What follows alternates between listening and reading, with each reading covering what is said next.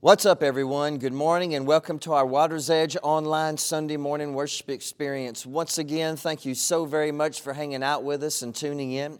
For those of you that continue to like and share these online worship experiences with your circle of influence, thank you so very much for doing that continue to do that. We have people tuning in from all over the place, and people give us reports that it's very helpful to their personal life. Also, for those of you that continue to worship with us online through giving and generosity, maybe meeting our new $10 challenge, thank you so very much for doing that. Continue to do that. You allow us to help more people, love more people, feed more people, and serve more people, and sow our city and show our community the hands and feet of Jesus. And you allow us to make the kingdom of Jesus Christ visible. Today, we continue with our current series, and this series is called Heat Wave. And honestly, I just want this series to be a revival for our soul type of series because this is all about you and I getting our focus back for God and showing people the love of God. This is all about you and I getting our passion and our endurance and our strength and our faith and our intimacy and our worship back for God and showing people the love of God. And so today we continue with part two. Now, understand that through circumstances and storms and opportunities and battles and struggles and relationships, and victory and pain that you in this life have been dealt a certain hand through everything that you've been through and experienced in this life, this life has dealt you a certain hand. And many times, because of this hand that you've been dealt, it makes actually living this life very, very challenging. Sometimes just dealing with your thoughts, and sometimes just dealing with the way that you feel and your emotions can be a heavy burden and a heavy challenge. And our life speaks to us, our thoughts speak to us, your thoughts speak to you, your storms speak to you, your circumstances speak to you, your battles speak to you, negativity and negative people speak to you in this life. And many times it seems like the volume of negativity just gets turned up louder and louder and louder and hotter and hotter and hotter like a heat wave in our life. And when we go through this, this is when fear becomes louder than faith in our life. This is when sadness becomes louder than joy and happiness in our life. And this is when negativity becomes louder than hope in our life. And so the question is this is how? How do we make sure that the positive influences in our life become much louder than the negative influences in our life? Now, has anyone ever been to Silver Dollar City in Missouri? A long time ago, when I was just a little boy, my family, my mom and dad, my older brother, Ryan wasn't born yet, and me, and then my parents' best friends and their sons uh, they had an older son that was the same age as my older brother, and they had a younger son that was the same age as me. And so we all got a cabin in Missouri, and we were staying there, and we went to Silver Dollar City. And two days before we left to come back home, we were out shopping. They had these cool little shops all over Branson, Missouri, and they had these cool pocket knives. This was back in the late 80s. They had these cool pocket knives that they would sell, and all these big velvet Elvises everywhere. But anyway, my older brother asked my parents for this cool designer pocket knife, and they bought him one. And then my best friend, who was the same age as me, he asked his parents for a pocket knife, and they bought him one. So naturally, I had to have one too. And so I asked my mom and dad, Can you buy me a pocket knife? And my dad said, No, I'm not going to get you one because you'll cut yourself. And so I begged my mom and I begged my dad because, I mean, my friend got one, my older brother got one. I had to have one, and I begged my dad until he finally gave gave in and he bought me this cool pocket knife. But when he gave in, he told me this. He goes, Tony, the first time you cut yourself with this knife, I'm going to take it away from you. So I said, Yes, sir. I'll be safe. I'll make sure that I'm careful and I will not cut myself. So we get in the car and we're heading back to the cabin, and it's my mom and dad in the front seat. I'm in the back seat. My older brother rode back to the cabin with uh, my friend and his parents and his friend and all that kind of stuff. And so while I'm in the back seat, I'm playing with my knife and I'm trying to get it out of my pocket. And my parents aren't watching, they're just talking in the front seat. And the blade gets stuck. And so I'm trying to open up the blade. And when I do, it opens and it slips. And I slice open my finger. In fact, I still have that scar on my finger. And man, it hurt. My dad didn't see it happen. My mom didn't see it happen. So I quickly just wrapped up up my finger in the bottom of my shirt and I started biting down on my teeth and gritting my teeth, but I was in pain and I wanted to cry and I wanted to scream and I wanted to ask for help and I wanted to beg for help. But I remembered the words of my dad Tony, if you cut yourself with this knife, I'm going to take it away from you. And I didn't want my dad to take this knife away from me. And so I hid my pain. I covered up my pain. And so I remember him saying that. Man, I wrapped it up and I didn't say a word. I did not say a word about my pain. I kept silent about my pain because I didn't want my dad to take the source of my pain, the knife, away from me. And so as soon as we got, and I have no idea how my dad knew this. I have no idea. He didn't see the blood on my shirt. I wasn't acting hurt. But as soon as we got to the cabin and got out of the car, he looked at me. He goes, Tony, you cut yourself, didn't you? I said, Yes, sir. He goes, Come on inside and I'll fix you up. I still have that scar on my finger. And in this life, you have been cut and you have scars on the inside, just like I've been cut and I have scars on the inside. Words have cut you and they have scarred you. People have cut you and it has scarred you. Storms and battles and discouragement in this life has cut you and it has scarred you. Choices and heartache in this life has cut you. Rejection and betrayal and loneliness in this life has cut you and it has scarred you. And just like I didn't say a word back then to my daddy when I cut my finger, anger. Notice this question today, if you're still with me, say, I'm still with you. Why have you and I become so good at hiding our pain? You and I are so good at covering up our pain and hiding our pain. We are masters at not letting anyone know that we're hurting on the inside. We're masters at not letting anyone know that we're struggling on the inside and we're battling on the inside and we have pain on the inside. Is it because we don't want people to think that we're messed up? Probably. Is it because we don't want people to think that we have messed up? Probably. Is it because we don't want people to think that we're helpless or we're weak? Probably. Is it because of pride? Many times we cover up our pain and our weaknesses because of pride. Yes, absolutely. But mostly, just like me as a little boy in the back seat of my parents' car, covering up the pain of me cutting my finger, many times we cover up our pain because we're just not ready to let go of the source of our pain. We do the same thing with our pain in this life. That relationship has caused you so much pain. That temptation has caused you so much pain. That habit, that pattern, that addiction has caused you in this life so much pain. That selfishness, that person, that excuse in this life has caused you so much pain. That decision, that feeling in this life has caused you so much pain, but you don't want to let go of the source of the pain just yet. You don't want to let go of the relationship or the temptation just yet. You don't want to let go of the attitude or the selfishness or the person or the excuse or the habit or the pattern just yet. Sometimes we're great at covering up our pain because we're just not ready to let go of the source of our pain. And sometimes the most dangerous words that you and I can ever speak about our life and into our life and over our life, and it's these two words that you and I just so happen to speak about our life, into our life, and over our life all the time. And this is what it is. And notice this today it's these two words I can't.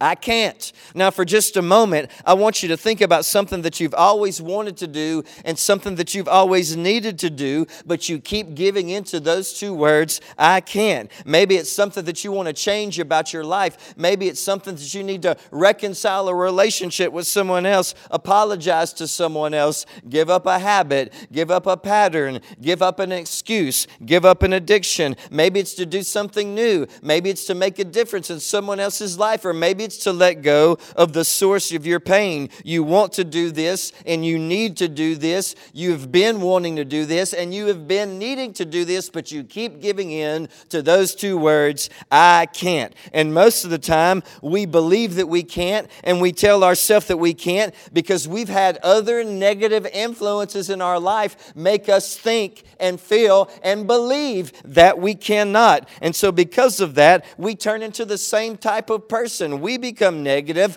we've allowed other people to have a negative influence on our life and make us think that we can't. And so we start to be a negative influence in the lives of other people, and we start to make other people believe that they cannot either. And we all start to believe that we cannot. We cannot get past this pain. We cannot overcome this battle. We cannot overcome this storm. We cannot overcome this struggle. We just cannot. And there are other people in our life, and they have things that they need to do. And there are other people in our life, and they have things that they want to do in their life, like maybe change something about their life, reconcile a broken relationship, apologize to someone, give up a habit, give up a pattern, give up an addiction, do something new, make a difference in someone else's life life or give up the source of their pain. And just like we've been influenced by the negativity of others, we start to influence other people that they can't do it. And so we become that negative influence also. And the volume and the heat of negativity just gets turned up louder and louder and hotter and hotter in our life. Negativity is contagious. And so it takes courage to finally stop believing and giving into those two words I can't. And to finally believe this about your life. It takes courage to finally stop believing and speaking and giving into those two words, I can't, and to finally claim this and know this and live this and walk this and believe this. 1 John 5 4. For every child of God defeats this evil world, and we have achieved this victory through our faith. Yes, you really can. Romans 8:37 No, despite all these things, overwhelming victory is ours through Christ who loved us. Yes, you really can. Or this verse, Philippians 4:13, for I can do everything through Christ who gives me strength. You've been led to think that you can't, but as you follow Jesus and the spirit of God lives inside of you, yes, you absolutely can. Now check this out. For centuries, no one really knew where locusts came from. Everyone just knew that in certain times, certain seasons, they would come in as a swarm, as a gang. They would devastate and eat everything in their path. Many times, the plague of locusts can be considered a natural disaster. In certain places in the world, when there's droughts, and heat waves, man, they can just swarm in, eat crops, cause damage to the land, and then it causes a famine, starvation, and people die. And so for centuries, people wanted to know where do these locusts come from? Well, in 1921, we found out. Anyone know what a grasshopper is? We love grasshoppers. Man, grasshoppers are shy, they're gentle, they're smiley, they're happy, they're hoppy. In fact, when one grasshopper sees another grasshopper, they'll turn around and hop away from each other because they're so shy. And so, this is how a grasshopper turns into a locust during times of droughts and heat waves.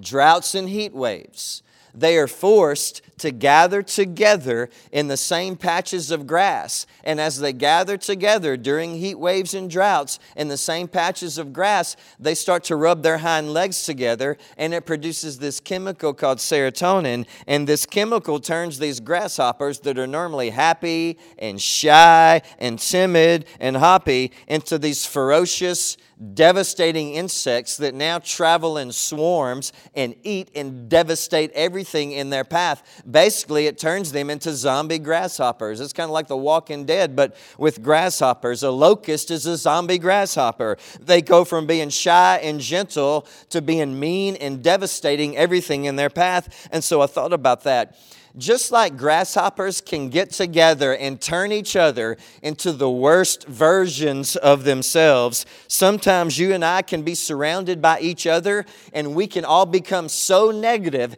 and we can all be surrounded by so much negativity that we turn each other into the worst versions of ourselves. We turn each other into people who are people of compassion and discipleship and grace and faith into negative people who are defeated. They influence us in a negative way, and then we turn around and we influence other people in a negative way. If I can't change something about my life, if I can't make positive changes, if I can't reconcile that relationship, if I can't apologize to someone, if I can't start something new, if I can't make a difference in someone's life, if I can't let go of the source of my pain, that I don't want you to think that you can either. I want you to feel just as bad as me because if you can do what I believe I cannot do, and I see you overcoming the things that I've convinced myself that I cannot overcome, then that makes me feel even lower. So if I'm defeated, I would just go ahead and feel better if you're defeated too, and we all turn each other into locusts, into the worst negative versions of ourselves. That part of ourselves that believes I can't. We do that to each other. That part of ourselves that gossips, we do that to each other. That part of ourselves that stays angry and stays defeated, we do that to each other. That part of ourselves that's jealous and critical and judgmental and we shame other people, we do that to each other. That part of ourselves that's negative, negative, negative, we do that to each other and negativity is contagious. Now, in Matthew chapter 14, it's nighttime. Jesus goes off to pray by himself. The disciples get into a boat at nighttime. They launch off from the water's edge, and so they're in the water, and then all of a sudden they see something walking on water towards them about 3 a.m. in the morning. And as this figure approaches and gets closer, they realize that it's Jesus. At first, they're startled. They think it's a ghost. And then they realize it's Jesus walking on water. And so Peter says, Lord, can I walk on water too? None of the other disciples say that. But Peter says, Lord, can I walk on water too? And notice what Jesus says in Matthew chapter 14, verse 27. But Jesus spoke to them at once and says, Don't be afraid. He said, Take courage. I am here. Peter says, Lord, can I walk on water? After Jesus says, Take courage, I am here. And Jesus says, Yeah, Peter, come on. Now, I'm sure some negative thoughts start to enter all of their minds right here. The other disciples start having negative thoughts. Peter can't walk on water. We can't walk on water. Peter starts thinking, they can't walk on water. I can't walk on water. But Jesus said in verse 27, Don't be afraid. Have courage. I am here. By the way, if you see me swatting at the air, there's a fly flying around my head right now, and I don't want to go into my mouth while I'm preaching to you. So we just had a funny moment, but that sucker won't leave me alone. Back to the sermon. If you're still with me, Sam's still with you. So Peter had some courage, and instead of saying, I can't, he stepped out of the boat. No one else on this day stepped out of the boat. It was only Peter. Peter was the only one who stopped believing, I can't, and he had some courage, and he started believing, I can, and he stepped out of the boat. And this is courage, and notice this today, and this is another foundational principle that God uses Jesus to move in our life and work in our life and show up in our life, we have to have courage and step out of the boat. Notice this today. Courage is when you finally do what everyone else thinks that you can't do and what they can't do either. Negativity will tell you you can't and I can't. Courage will say, I can and I will, and it's time to step out of the boat. Now, notice a couple of things that Jesus did here. Number one, Jesus influenced Peter to do something extraordinary. And number two, Jesus encouraged his courage. Jesus did not discourage his courage. Now, considering all of that, I have two final questions for us today. If you're still with me, Sam's still with you.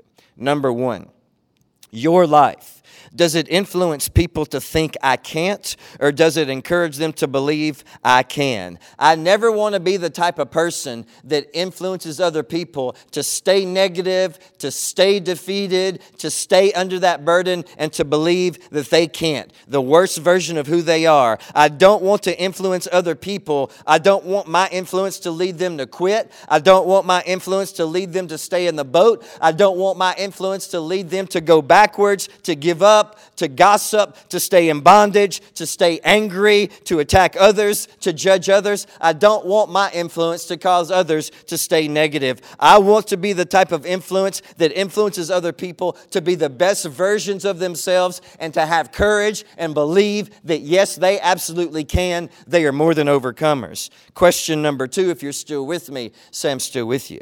Your life does it influences others to be courageous or does it discourage their courage? The best version of you is when we're courageous. The best version of me is when I'm courageous. You'll never find the best version of yourself inside of that boat. There are things that you need to do, and there are things that you've always wanted to do, like change something about your life, reconcile that relationship, apologize to someone, give up that habit, give up that pattern, give up that addiction, start something new, make a difference in someone's life, let go of your source of pain. And how discouraging is it when someone makes you think and feel and believe that you can't? It steals your courage. Don't be that person. That's the worst version of yourself. The best version of yourself is someone who has courage, and you encourage all people to be courageous in their life. You and I were created by God to be courageous, to be courageous with our love, in our faith, in our relationships, in our ambition, in our compassion. Let's never discourage that in our life and in the life of other people. Someone needs to be positive. I can, you can. Let's step out of the boat. Someone needs to love other people. I can, you can. Let's step out of the boat. Someone needs to make a difference. Someone needs to apologize. Someone needs to make changes in their life. I can, you can. Let's step out of the boat. Someone needs to let go of their source of pain. I can, you can. Let's step out of the boat. Someone needs to walk away from that habit and that pattern and that addiction. I can, you can. Let's step out of the boat. Someone needs to encourage other people and accept other people and show other people Jesus. I can, you can. Let's step out of the boat. Courage is when you finally do what you've been afraid to do and what you think you can't do and what other people think they can't do. But we were born to be courageous, and so believe that you can and help other people believe that they can too. And when we do, it'll turn up the heat of God working in our life like a heat wave.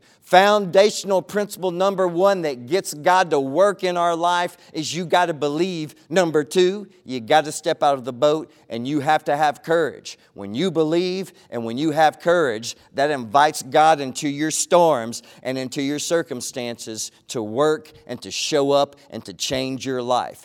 Thank you so very much for hanging out with us today. Thank you so very much for tuning in. We cannot wait to see you back next week. Now continue to stay with us for the amazing Water's Edge Band and a time of worship. See you back next week.